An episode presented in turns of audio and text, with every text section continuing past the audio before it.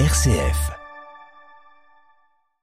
L'éthique des soins est mue par la sollicitude. Ce mot indique étymologiquement que l'on est secoué, remué intensément, bouleversé, ce qui donne à la sollicitude le sens de soins inquiets. Soins dans leur dimension la plus extensive, qui associe les soins techniques, dont la qualité est une nécessité éthique, mais aussi les soins qui manifestent le souci de donner au malade le plus de confort possible par l'attention portée à son corps, hygiène, alimentation, humidification de la bouche, changement de position, comme par l'écoute de ses besoins, de sa détresse, qu'ils s'inscrivent dans le champ cognitif, l'information, dans le champ émotionnel ou dans le champ spirituel. Et la sollicitude veut connoter ces soins du frémissement émotionnel qui leur donne, comme une braise, leur coloration humaine. Et ce souci de l'autre doit toujours veiller à l'inscrire dans le tissu familial et social qui est le sien.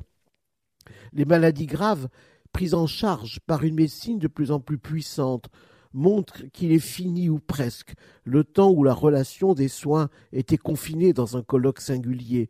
La relation de soins s'inscrit dans un triangle reliant le malade, l'équipe de soins et les proches, car la maladie d'une personne, que l'on pense par exemple à la maladie d'Alzheimer, au cancer, est aujourd'hui la maladie d'une famille éprouvée, déstabilisée.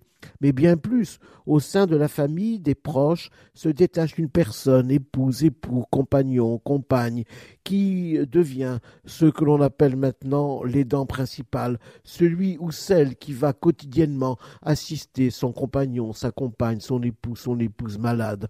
Or, les études faites, par exemple, dans la maladie d'Alzheimer montrent que cet aidant principal est lui-même exposé à un risque de maladie, notamment cardiovasculaire, et à une mortalité supérieure à la population générale. On commence à peine à entrevoir qu'outre les avis que les proches peuvent donner, outre les informations qu'ils doivent recevoir, on commence à peine à entrevoir la manière dont il faudrait aussi veiller à leur prise en charge médicale.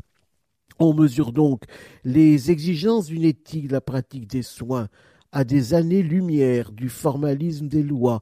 Elle est au quotidien singulier une interrogation inquiète, inquiète, c'est-à-dire sans repos, sur ce qu'il convient de faire pour bien faire. Faire, voilà aussi un mot clé, et dont la modalité la plus efficiente est l'accompagnement. Mais faire pour signifier que l'éthique des soins ne peut se contenter de formules déclamatoires, telles que respecter l'autonomie, respecter la dignité de la personne humaine, soit, mais elle ne suffit pas à une éthique des soins. L'éthique des soins est une éthique de la compréhension, car il faut comprendre pour accompagner, mais l'éthique des soins est aussi une éthique performative, en ce sens qu'elle est convoquée à mettre en acte ce qu'elle s'est proposée de dire.